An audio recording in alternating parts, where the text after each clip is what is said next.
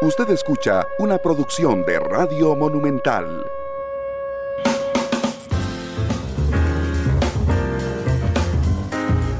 Hola, ¿qué tal? Muy buenas tardes. Yo soy Randall Rivera. Bienvenidos a Matices. Muchas gracias por acompañarnos. Hoy es jueves, así es que muchas gracias por estar con nosotros. Vamos a hablar de desconexión digital, pero desde dos eh, puntos importantes. Hay una legislación eh, o hay normas incluidas en una legislación existente que permite hablar de este tema. Sin embargo, eh, pues todo proceso humano, incluso la ley es perfectible y también vamos a hablar de este tema.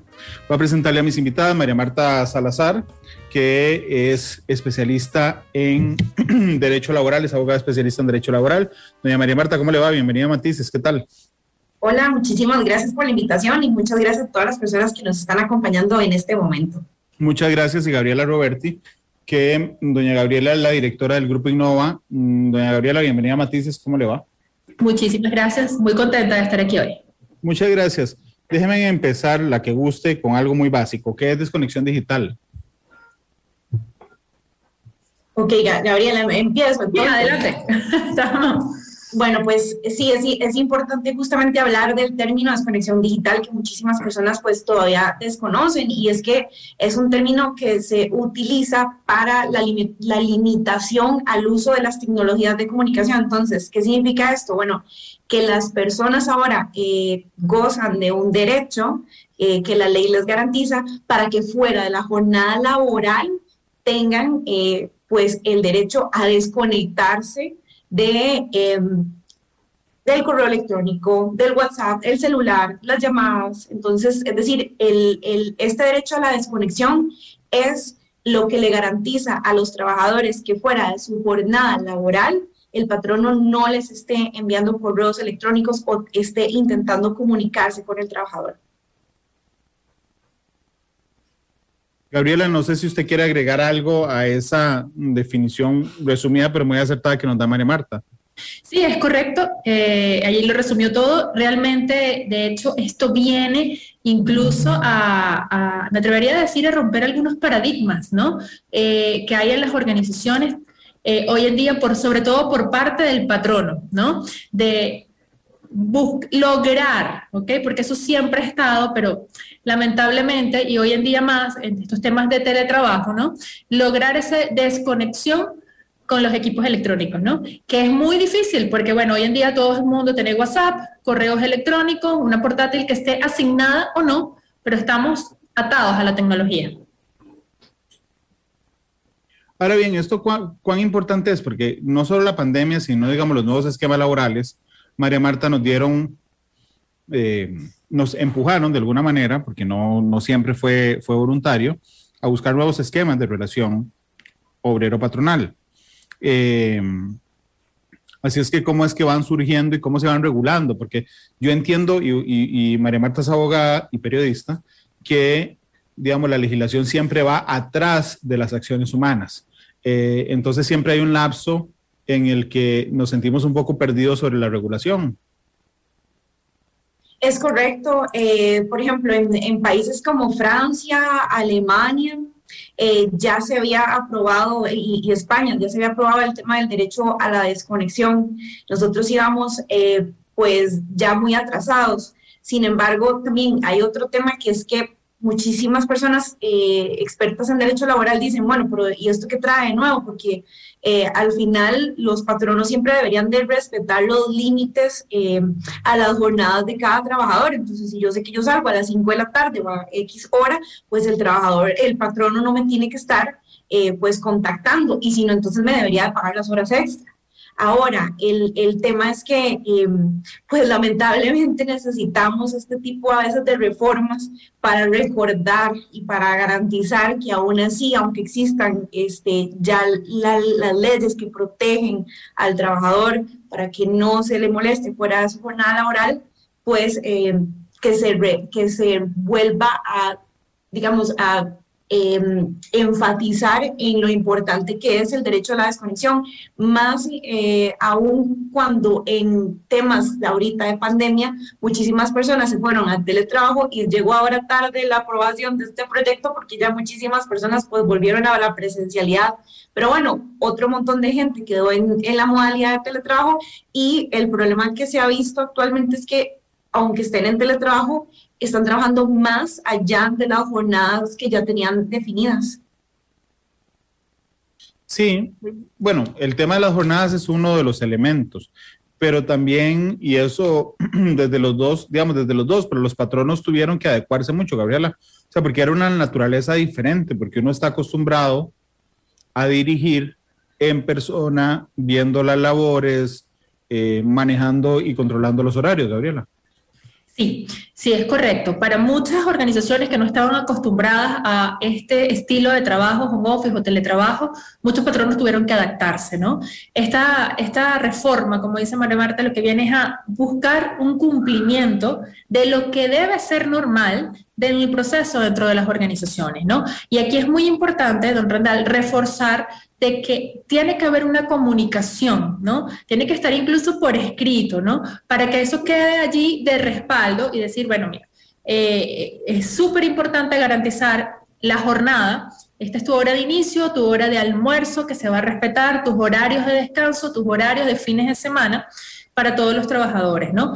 En el caso del patrono, como decías, Randall, eh, de hecho, cuando comentaba yo que vamos a, este viene como a romper algún esquema, es porque viene a mover ¿no? la mesa de algunos patronos que no están adaptados a este proceso. Y para ellos todos los trabajadores son de confianza, ¿no?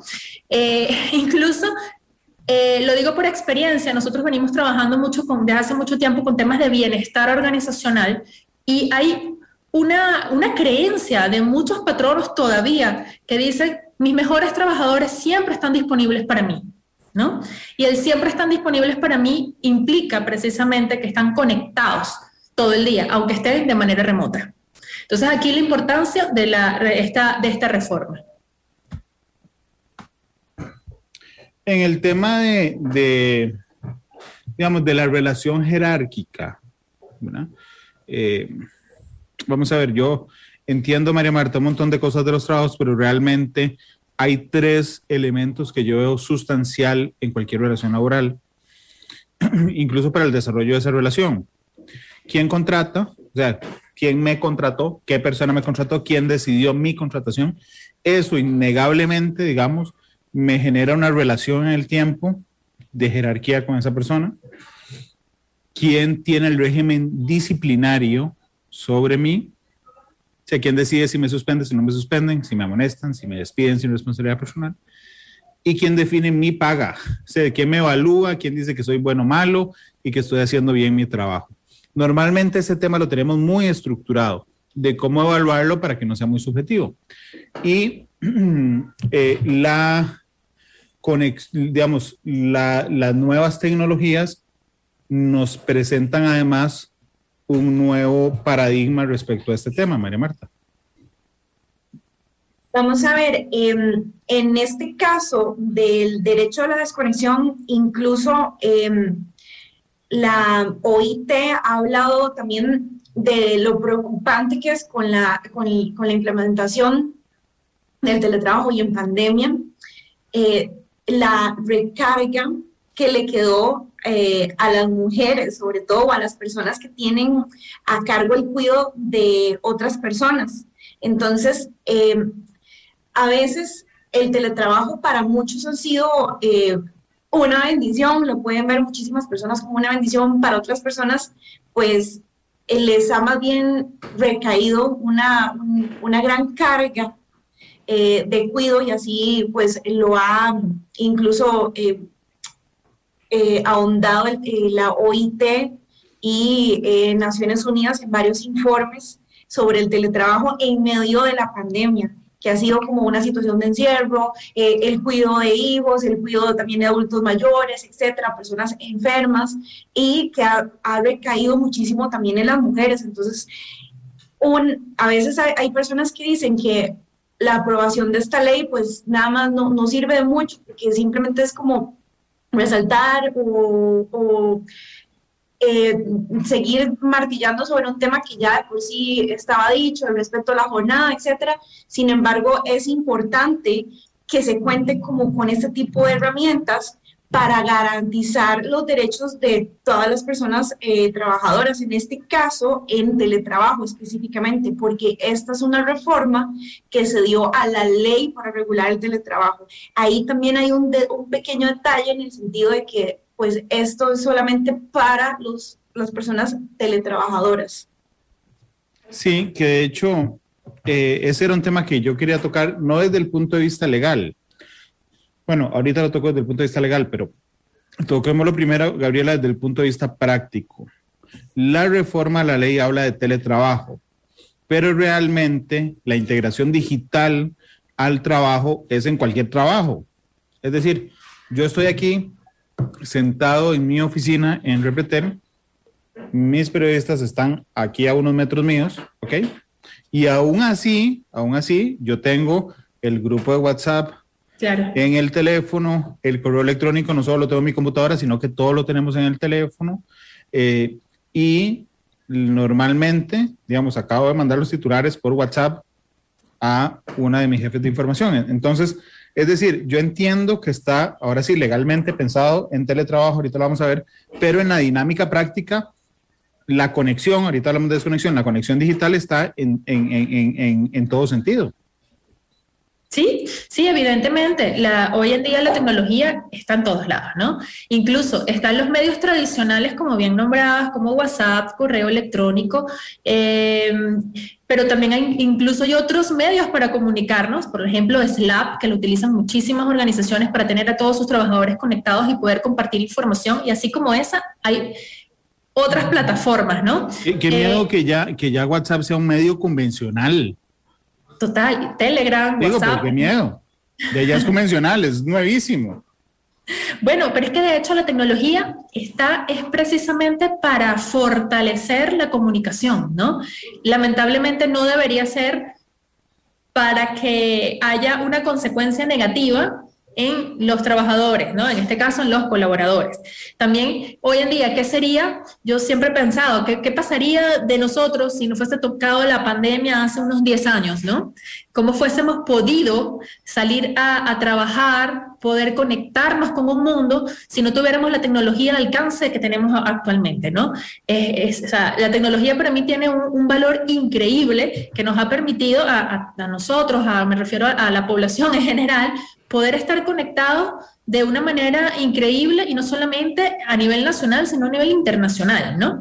Lamentablemente, ¿qué es lo que pasa? Que ya la tecnología pasa a ser eh, algo diario, cotidiano, en cada uno de nosotros. Y bueno, ahí es donde precisamente, eh, sé que no estás tocando el punto de vista legal, pero esa ley viene a poner un freno, ¿no? Para poder, porque es muy difícil. Nosotros tenemos que tener como persona la capacidad de decir, me, hasta las 7 veo mi WhatsApp, hasta las me desconecto para poder compartir tiempo en familia, para poder hacer el hobby que nosotros tengamos, para el tiempo de descanso que es fundamental, incluso para nuestra productividad. Ok. Ahora veámoslo desde el punto de vista legal, María Marta. El tema de la desconexión digital está regulado solo para la gente en teletrabajo es correcto, porque es que la reforma justamente se hizo al artículo 9 eh, de la ley para regular el teletrabajo. Entonces, al menos el derecho a la desconexión, en este caso en particular, este, esta, esta reforma que se hizo solo va a aplicar a las personas en teletrabajo. Evidentemente, existen mecanismos para solicitarle a eh, el patrono que deje, por ejemplo, el acoso, porque se podría considerar igual acoso, el tema de que esté contactándole este, a un trabajador fuera de su jornada laboral. Entonces, ya se manejaría por medio de una denuncia ante el Ministerio de Trabajo, de una demanda, aunque yo siempre lo que recomiendo es el diálogo, tratar de conciliar, acercarse al patrono, pero en muchas ocasiones simplemente eso ya sabemos que no es posible. Sí, lo que pasa es que eso me preocupa en lo particular, porque en lo que no está regulado, digamos, usted a veces puede sentirse poco respaldado porque tiene que ver con un tema de interpretación, ¿verdad? Es decir, si yo hoy estoy en teletrabajo y, salgo a las, o cumplo mis funciones o me, me puedo desconectar a las 6 de la tarde y me empiezan a mandar ese montón de WhatsApp todos los días a las 8 de la noche, ¿okay? yo tengo una herramienta legal para ir a reclamar, incluso con el patrón, si le vea es que usted está violando tal cosa. En sin teletrabajo, yo tengo que llegar a decir, es que yo creo que usted está violando tal cosa. Es decir, hay una diferencia que es sutil en el texto, que es muy profundo en la práctica y que deja, me parece a mí, María Marta, quiero saber qué opinas, a buena parte de la población, digo, al sujeto a la interpretación en este tema tiene toda la razón. Yo pienso igual, es decir, porque una de las grandes dudas que han surgido en las personas es, bueno, yo no estoy en teletrabajo, pero me aplica el derecho a la desconexión. Entonces, uno dice, pues está metido dentro de la ley para regular el, el teletrabajo yo me inclinaría a pensar que el, trabajador, aunque esté de manera presencial, debería poder reclamar que tiene un, derecho a la desconexión también, porque se imagina uno que está trabajando presencial, sale del trabajo, se va para la casa y entonces el patrón no está llamándole o mandándole correos que uno tiene que también llegar a contestar en la casa. No, no. Claro, pero, pero ve que interesante. Pero ve que interesante lo que la palabra o la frase que utilizaste. Dijiste, yo me inclino a pensar esos son los riesgos, Gabriela, que hay en temas que no están regulados. ¿Cómo incluir esta norma específicamente en un tema de teletrabajo, Gabriela?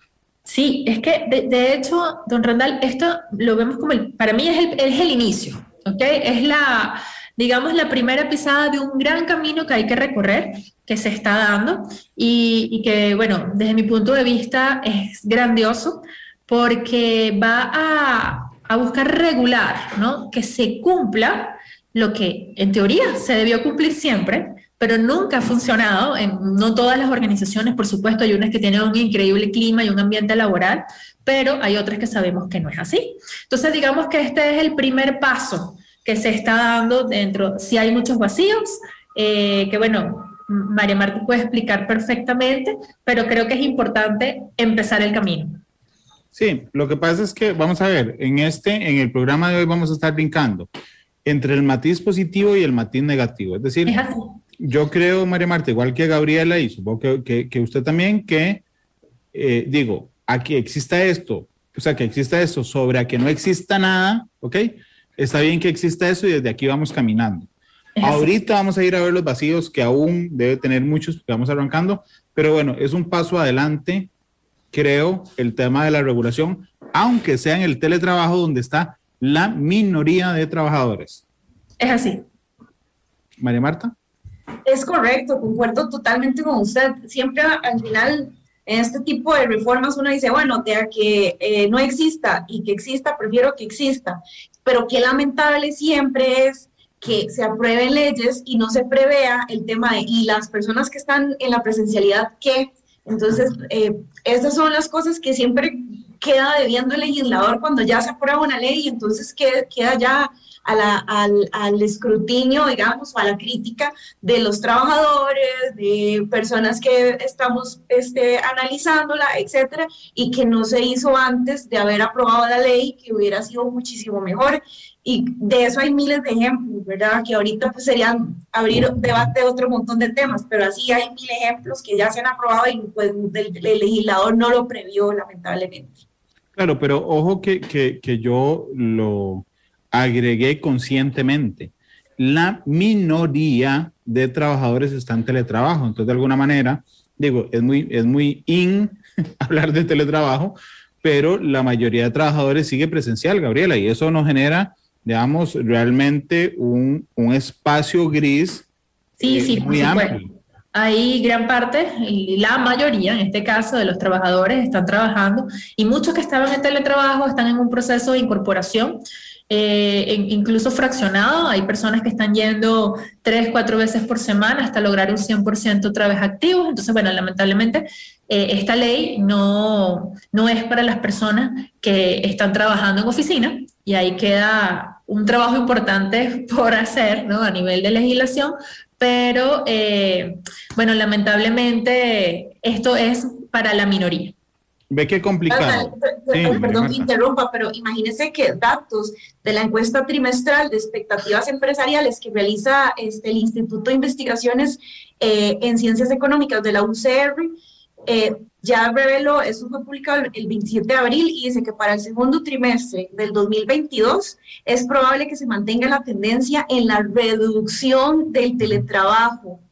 Entonces, y ahí, lamentablemente, a pesar porque lo sé, de la inversión en equipos de tecnologías de la información y la comunicación y software aumentó para justamente regular el teletrabajo en las empresas e instituciones públicas, porque me consta de ya todo el mundo está en la presencialidad y máxime en un momento cuando la gasolina está en un, un precio histórico, y no, no se propicia el tema del teletrabajo. Que muchos dicen que es que es una vagancia. Bueno, pues justamente para eso están los sistemas de medición de la persona que está en, en el teletrabajo, no la llamadita, porque ya vi también muchos casos en que los patronos llaman cada cinco minutos a ver si el, si el trabajador está sentado en la computadora. Ya eso se llama acoso, ¿verdad? Claro, pero, pero, vamos a ver, yo no soy abogado, pero me encanta el, derecho y cubrí muchos años el Poder Judicial, María Marta. Hay, una, hay un detalle que tienen ustedes los abogados y que tiene todo el, todo el sistema, digamos, judicial costarricense y, y, todo el basado en el sistema romano, que tiene que ver en el texto de la ley. Es decir, eh, por supuesto que ni los jueces, ni los abogados, ni los fiscales, ni los defensores públicos son máquinas que simplemente eh, se aprenden, digamos, el texto y, y, ya juzgan, pero realmente tienen que apegarse al texto de la ley. Entonces, a veces pareciera ser muy ridículo, digamos, en temas penales que son más mediáticos, por ejemplo, sí, sí, pero claramente fulano estaba vendiendo drogas, sí, por supuesto, pero usted tiene que haber comprobado en juicio que fulano se paraba en esa esquina, que el día 21 de junio de 1995 le vendió tres piedras, o sea, es decir, tiene que comprobar los hechos porque los hechos son fundamentales. Entonces, no solo hay un área gris entre la gente presencial, sino que hay un área gris entre la gente mixta. Porque si yo me voy al puro texto, ¿verdad? Entonces significa yo trabajo tres días presencial y dos días teletrabajo. ¿Ok?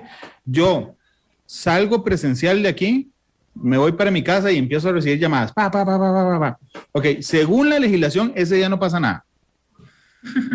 Al día siguiente estoy en teletrabajo y empieza después de la hora de desconexión, pa, pa, pa, pa, las llamadas. Ese día hay una infracción. El día siguiente vengo a la oficina. Salgo a las 8 de la noche y me empiezan a llamar, otra vez está normal. O sea, hay eh, realmente, yo entiendo que los primeros pasos de toda legislación uno le encuentra un montón de pulgas, ¿verdad? Y un montón de espacios. Pero realmente, y quisiera saber tu opinión, María Marta, a esta yo algunas se las encuentro muy groseras. Es decir, este que uno dice, bueno, no son pulgas, se les colaron vacas en la legislación, si acaso, María Marta. Sí, sí, tiene ese, ese, ejemplo que usted puso está buenísimo. O sea, una persona que tenga la modalidad híbrida, ¿verdad? Al mismo tiempo virtual y presencial. Entonces, un día me tengo derecho a la desconexión y otro día no, porque ahí no me aplica porque estoy en presencialidad, evidentemente. Yo lo que le diría a un trabajador que está en esa situación y que tiene la misma pregunta, que es, me, me, o sea, realmente me ha parecido súper simpática porque tiene toda la razón, eh, es simplemente cuando esté en modalidad presencial, tampoco conteste a no ser, como dice la ley, que sean situaciones imprevistas o urgentes, que ya vamos a hablar, me imagino, de ese tema, ¿verdad? Justamente la segunda parte la vamos a dedicar a eso, porque, eh, bueno, perdón, Gabriela, en este, eh, antes de pasar a ese otro tema, en este gris realmente, yo sé que suena chistoso, incluso podría sonar ridículo, pero el texto dice eso. Correcto. Sí, el texto dice eso. Es así. Lamentablemente ahí hay, hay un vacío, un bache muy grande que no se explica. Por supuesto, por eso es que el trasfondo de todo y una de las cosas que, que, se busca trabajar en las organizaciones es precisamente en el tema del bienestar al trabajador, porque no puede ser posible, como el, ejemplo suena cómico, pero es real, Randall, que un día yo trabaje y ese día en, oficina y yo pueda, ahí no tengo derecho a, quejarme, ¿no? Por esas llamadas imprevistas que yo reciba luego. Entonces, por eso aquí es que yo digo que el, lo, lo, lo, real y lo que se debe hacer trabajar es desde, desde el corazón de la organización, ¿no? Es decir, es buscar siempre el, bienestar al trabajador porque a la final, eh, Randall, cuando un trabajador no está, está totalmente, eh, no logra desconectarse de una forma total cuando sale del trabajo o en su hora de descanso, en su almuerzo, lo que va a tener, tenemos un trabajador con un alto estrés y a la final eso va a perjudicar grandemente lo que es la productividad de la organización. Tenemos trabajadores menos creativos, se crea un proceso de rotación muy alto, un proceso de ausentismo. El colaborador empieza a sufrir de enfermedades ligadas también al estrés y al cansancio y por supuesto va a perjudicar su vida personal y familiar. Entonces, el, corazón de todo es transformar al cómo se ve a la organización en el, en el trabajo. Hoy un colega me dijo, Gabriela, yo necesito paz para ser creativo. Entonces, me, dijo, hasta que yo no baje mi nivel de estrés, no podré crear nada bueno. Es que eso es lo que comentaba. Hay estudios, hay estudios que dicen que si la persona tiene un elevado nivel de estrés, no, eh, no surge un proceso creativo y por lo tanto reduce lo que es la productividad de la organización.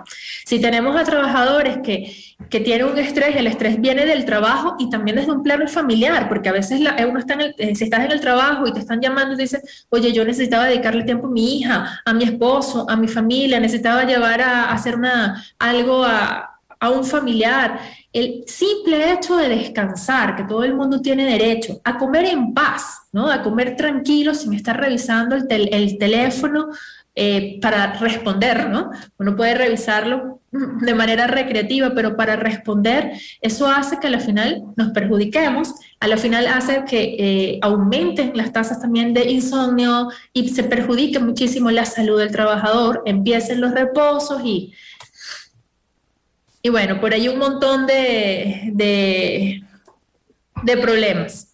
Y entran los señores y las señoras como doña María Marta a empezar a intentar arreglar esto. Es así. Y es complejo porque entonces hay, digamos, una contraposición de, mm, de intereses también, que ustedes tienen que medir muy bien, María Marta. Es correcto. Vieras que em, realmente uno, uno en, en, el trabajo día a día, uno ve cómo hay un montón de trabajadores que, que padecen del síndrome del burnout, del trabajador quemado, este, de estrés asociado a, el trabajo y son referidos al INS. E incluso he visto casos de trabajadores que tienen el síndrome del trabajador quemado, el burnout, este, y no, no, la empresa no les ha querido hacer la referencia porque no quiere aceptar este, que, o sea, que tiene la responsabilidad de haberle causado esa enfermedad al trabajador y que lo tienen quemado y usted no tiene una idea o puede tenerla perfectamente de cómo le hace daño un síndrome de estos a un trabajador.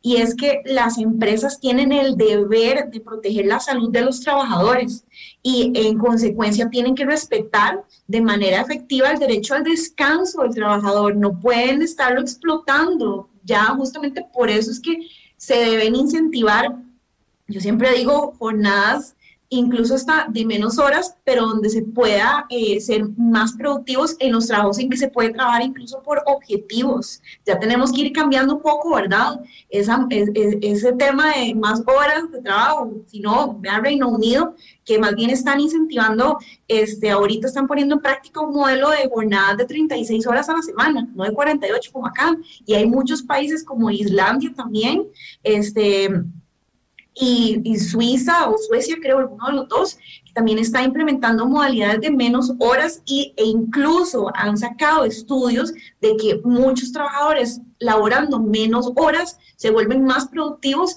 vuelven más felices de nuevo al día siguiente al trabajo, este, mejora el clima laboral y la empresa termina ganando. Por aquí, ¿cómo ha costado entender eso?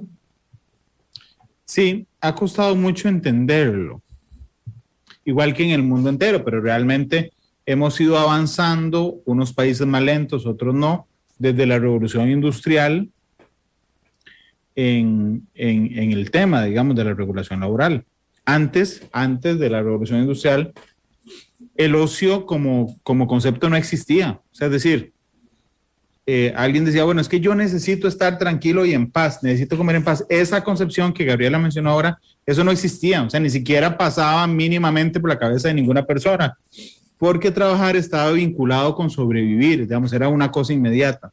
Una vez que empieza la revolución industrial y los procesos se hacen más rápidos, empezamos a pensar en la necesidad del ocio, cuántos días por semana se descansan, cuántas horas se trabajan, y ahí hemos ido avanzando pero les quería proponer darle vuelta a la tortilla, porque la cosa es aquí, aquí hemos hablado de, de, los derechos del trabajador, que por dicha los tenemos, el, el, derecho a la desconexión, que tiene un hueco enorme, pues solo para teletrabajadores, pero bueno, y, y ¿por qué diablos yo, patrono, no puedo mandar una instrucción a uno de mis trabajadores fuera de horario cuando yo estoy sentado aquí en la oficina y necesito que mañana se cumpla a primera hora? Cuando mi capital, el mío, en el caso de los patronos privados, es el que está en juego. Es decir, yo puse la plata para fundar la empresa y no puedo ponerme a dar órdenes después de una hora mandando un mensaje de WhatsApp.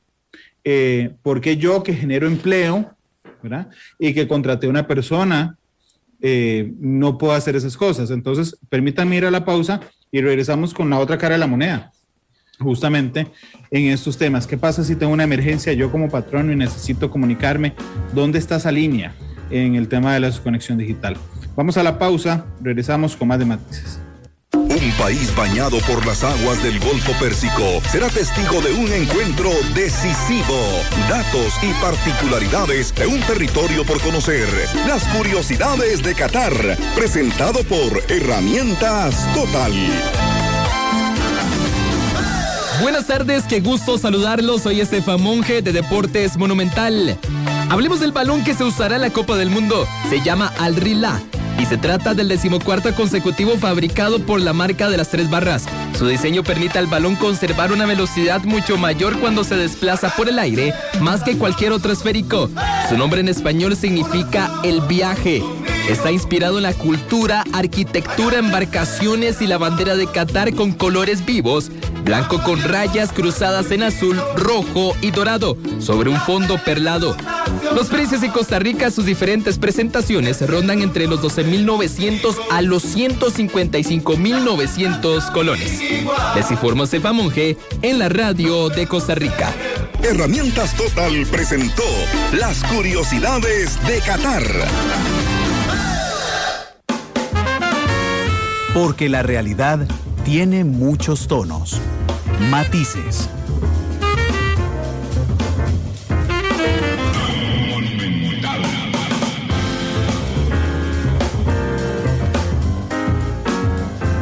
Regresamos con matices. Muchas gracias por estar con nosotros. María Marta Salazar, que es especialista en Derecho Laboral, y Gabriela Roberti, que es la directora del Grupo Innova, nos acompañan hoy. Estamos hablando de desconexión digital, pero desde un enfoque realmente que a mí me pareció muy interesante. Por un lado, cómo está regulado hoy, que está regulado, está incluido, es una reforma la ley de teletrabajo, lo que enmarca, digamos, a quienes beneficia o sobre quienes tiene injerencia la ley o la reforma que tiene que ver con las personas en teletrabajo.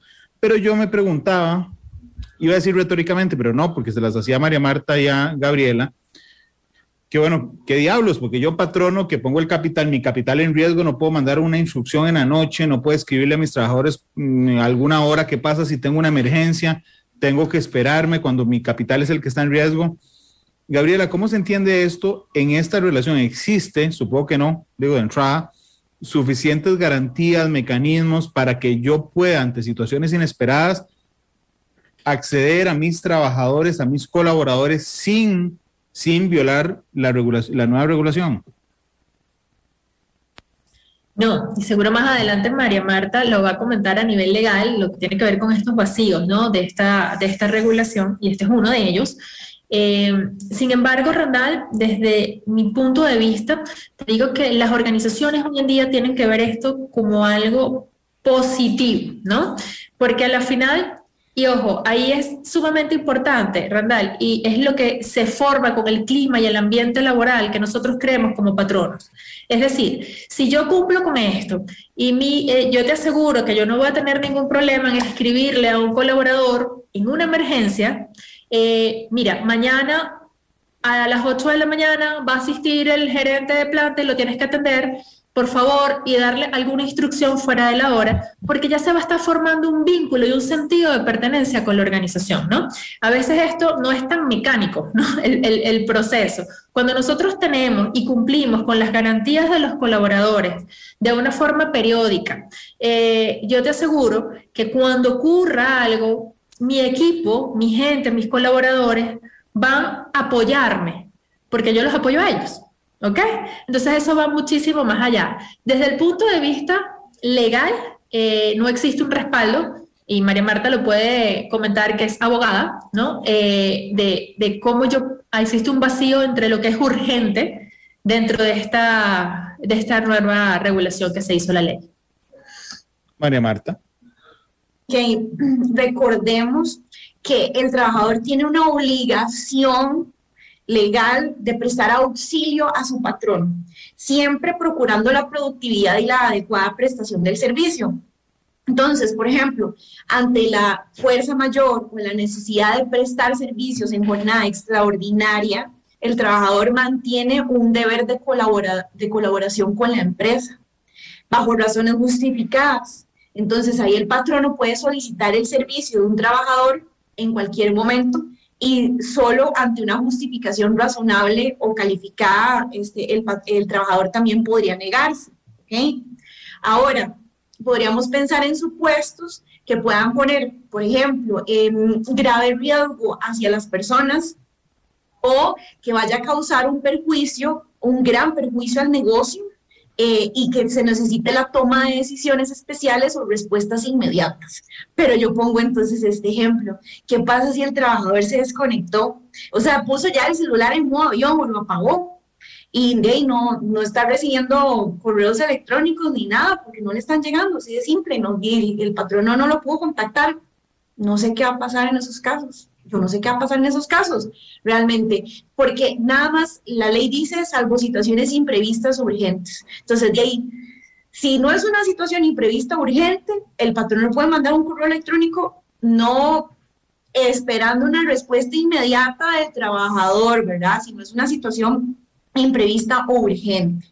Ahora, si es una situación, como les digo, que sea un grave, un grave que pueda causar un grave riesgo hacia las, hacia las personas o, un perjuicio al negocio, de ahí, pues si el trabajador vio el correo, lo tiene que contestar o la llamada, o sea, y el patrón no le comunica. Pero sí, yo no entiendo cómo, o sea, se van a tener que ponerse de acuerdo entonces y establecer o que le paguen disponibilidad a un trabajador, etcétera, porque si el trabajador está desconectado, o sea, porque se le apagó el celular o lo apagó, lo puso en modo avión, no va a haber manera de contactar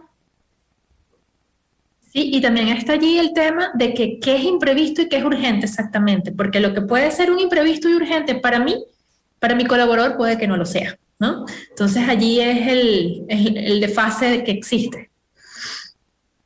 Sí, de hecho, María Marta, vos podrías profundizar, por favor, incluso si, si recordás el artículo, no pretendo que te lo sepas de memoria, sobre la obligación de auxiliar al patrono o brindar auxilio al patrono.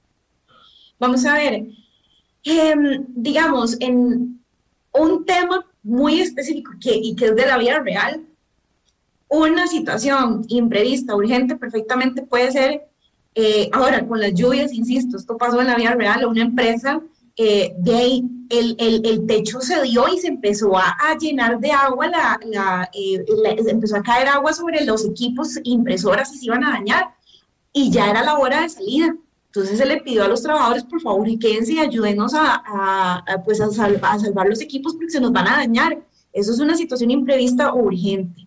O que se, insisto, ¿verdad? Que se, que, se, que se pueda causar un gran perjuicio al negocio se necesita una información que únicamente tiene esa persona.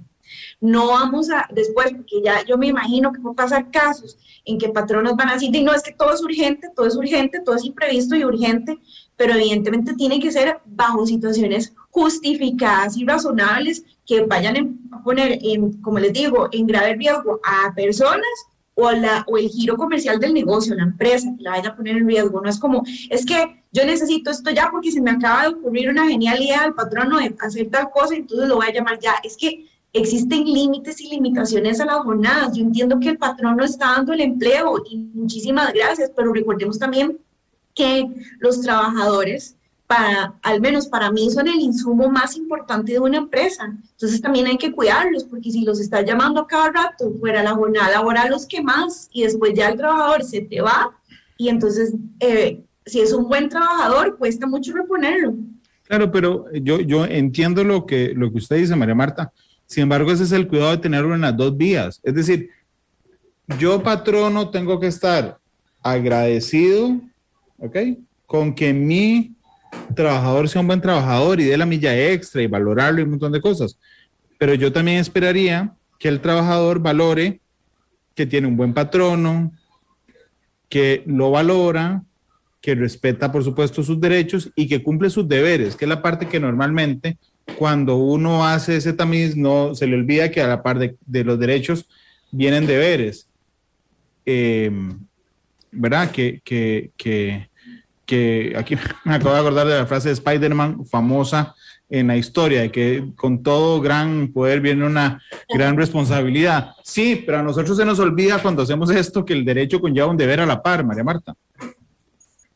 Sí, es correcto, pero por eso justamente, como les digo, el patrono tiene el, el poder de fiscalización, el poder de dirección, este, el, el trabajador por su parte tiene la obligación de prestar auxilio a su patrón. Entonces, en casos urgentes, ahí es donde el trabajador tiene esa obligación. O sea, por ejemplo, imagínese qué grave que se esté inundando, se, esté pasando algo y se necesite las llaves que solo una persona tiene, entonces dice, no, es que no quiero ir porque ahí no me tienen que pagar o yo no trabajo fuera de esa jornada. No, ahí sí, o sea, evidentemente, ¿verdad? Se puede pensar hasta en un despido de un trabajador que no preste auxilio, que haga una omisión del deber este, de auxiliar al patrón en un momento tan importante. Entonces sí se puede pensar en sanciones, por supuesto. O sea, tampoco es que todo es que, ¿verdad?, se incline a una balanza, sino que siempre tiene que haber un equilibrio, evidentemente. Tiene, en, eso, en eso yo apoyo la moción, Randall.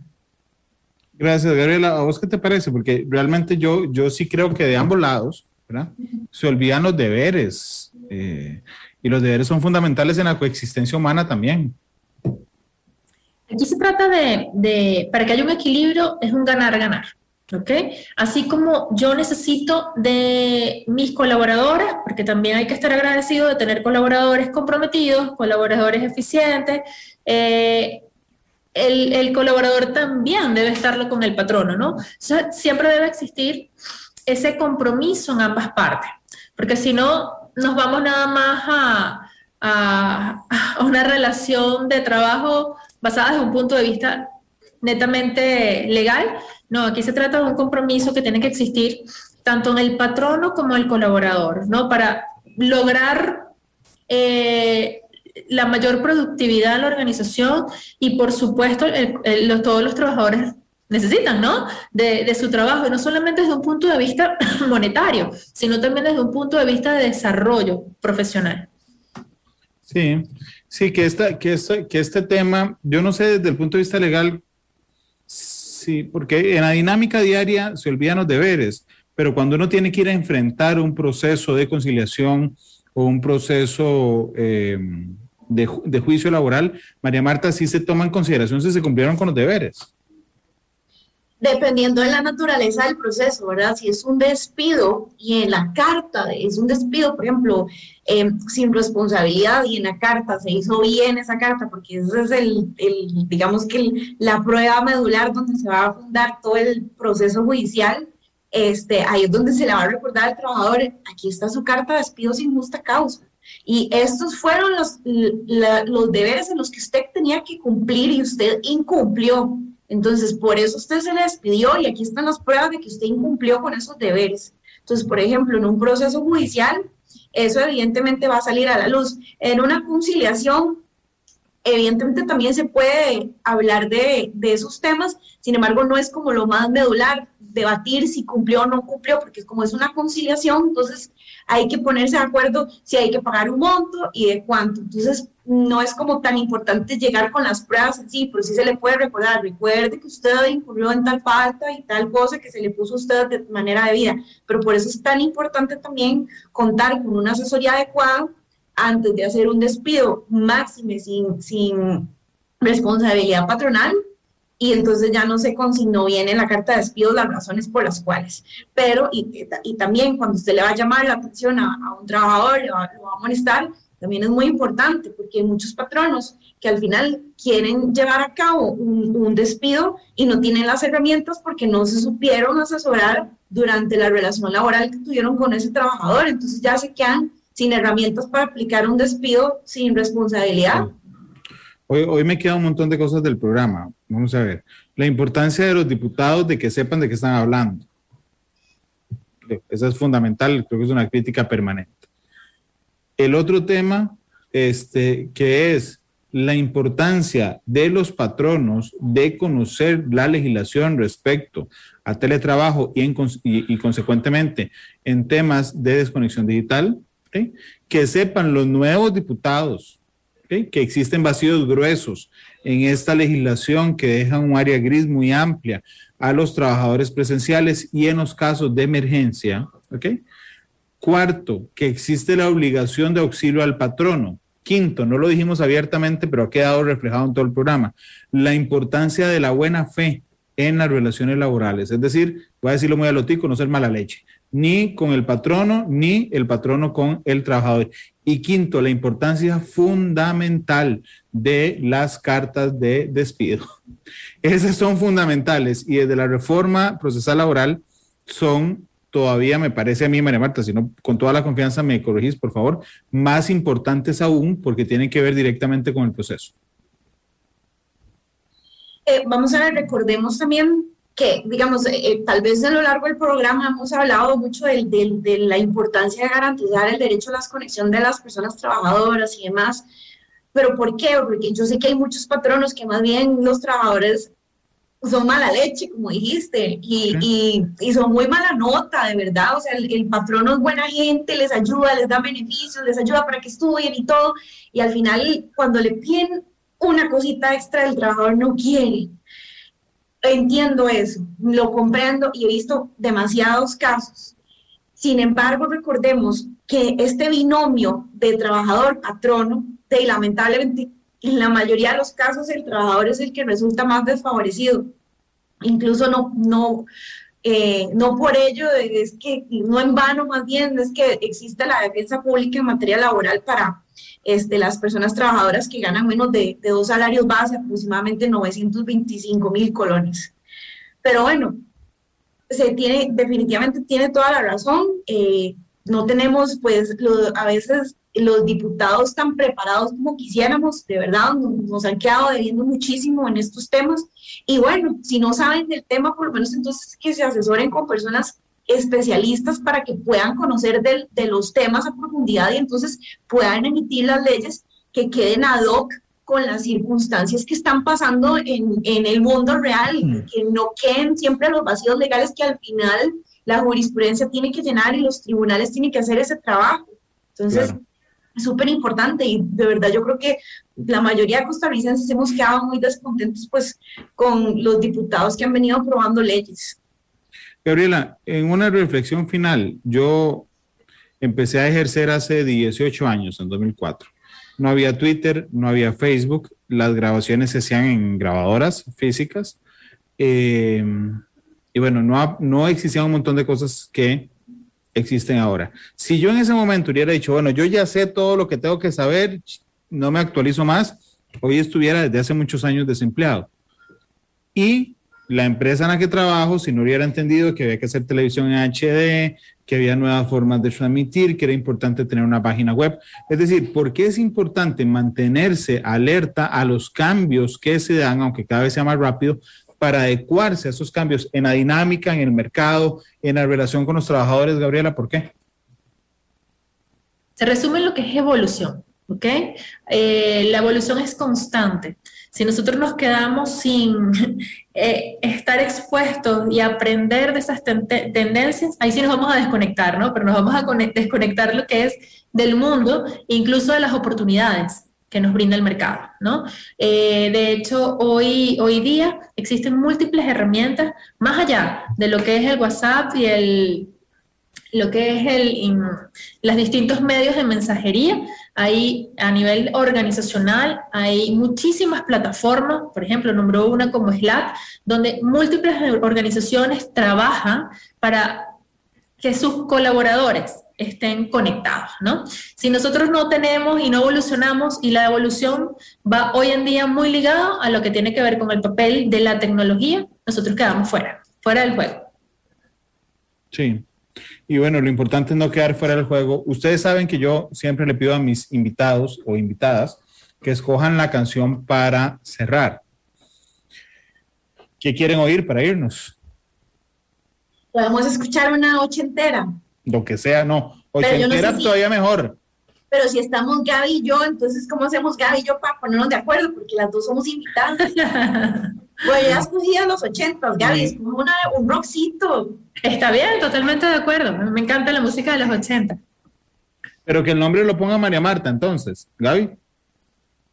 Sí, como. Bueno, yo diría que pueden poner una de mis favoritas, que es Hungry Like a Wolf de Duran Duran. Durán Durán, yo creo que es la primera vez, estoy, haciendo, estoy yéndome a pura memoria, así que puede ser bateo, pero creo que es la primera vez que Durán Durán este, despide Matices. Así es que muchas gracias.